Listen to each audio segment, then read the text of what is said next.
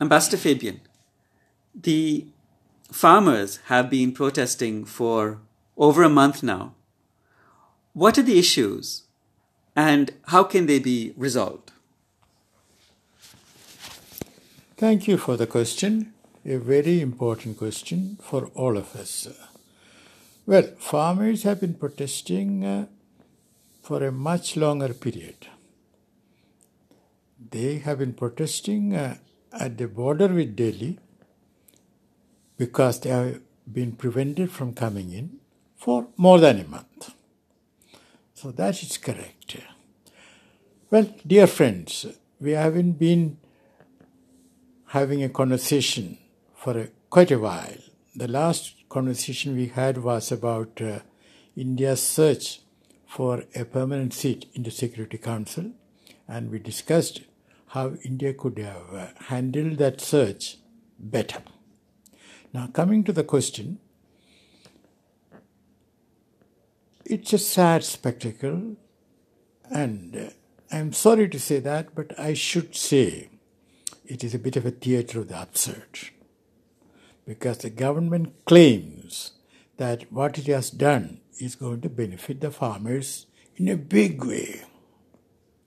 And the farmers say that they fear utter ruin if these acts are implemented, and therefore they say that the acts should be withdrawn and they would be pleased to sit down with the government after the acts are withdrawn and come up with uh, a new legislation. On the face of it, the farmers are right because, as we know, the acts were rather hurriedly passed in the parliament without sending them to a select committee. As we all know, if there is a gathering of uh, 200 people, 300 people, it's not possible to have a proper discussion.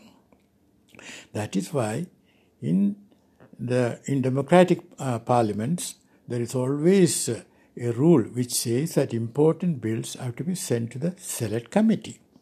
Now we do not know why the government decided not to send the bill to the select committee and made use of its uh, majority to hurry the bill. So that is very important matter to be understood. Secondly, if the government's claim about the huge benefits the farmers would get is correct, the government should be able to convince the farmers. And the government has not been able to convince the farmers after so many rounds of discussions. So obviously, there is something wrong with the government's contention. But the gist uh, of the matter is that uh, the three acts are meant to inject the market forces into farming. Now, here I want to make a point that uh, in the advanced countries, there is always huge subsidy for agriculture. Between the United States and the European Union, they spend over a hundred billion dollars a year to subsidize farming. So, let's get it right. Farming is not uh, an activity which should be regulated by the market. Now, why are these farmers agitating?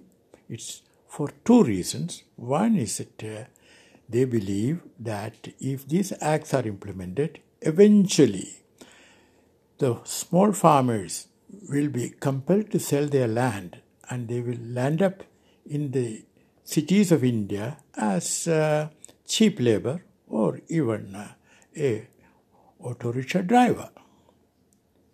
So that is one thing. And let's understand that uh, the Jat and Sikh farmers uh, hold their land sacred. They will die for it.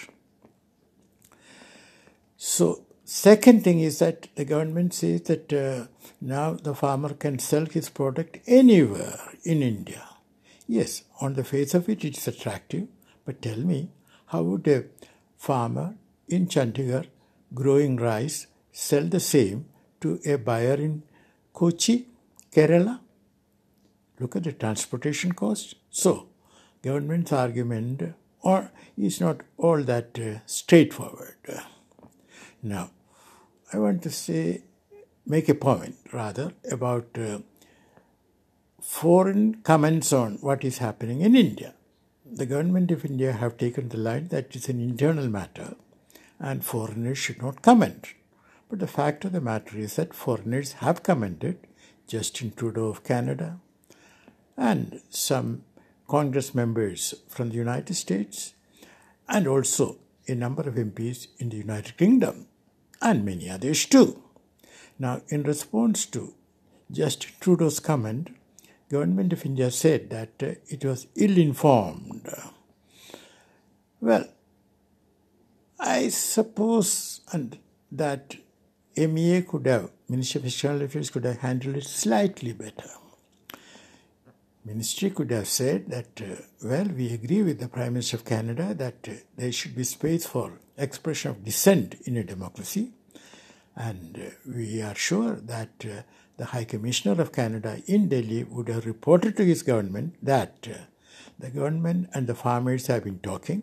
They have had four or five sessions, and the talks will continue till the matter is resolved. And in India, there is space for dissent. Okay, now coming to what might happen. Well, I cannot predict anything. The best thing that can happen on the 30th of December, when the meeting takes place, is for the government to say that uh, it is withdrawing these acts and fresh legislation can be discussed later. That is the best scenario. Will it happen? I do not know. All that I can say is that uh, if an irresistible force meets with an immovable object, well, then something can go smithereens. Let us hope that is not the case here. After all, among other things, uh, apart from the democratic uh, strength of India, we are now in uh, to, uh, nearing the new year.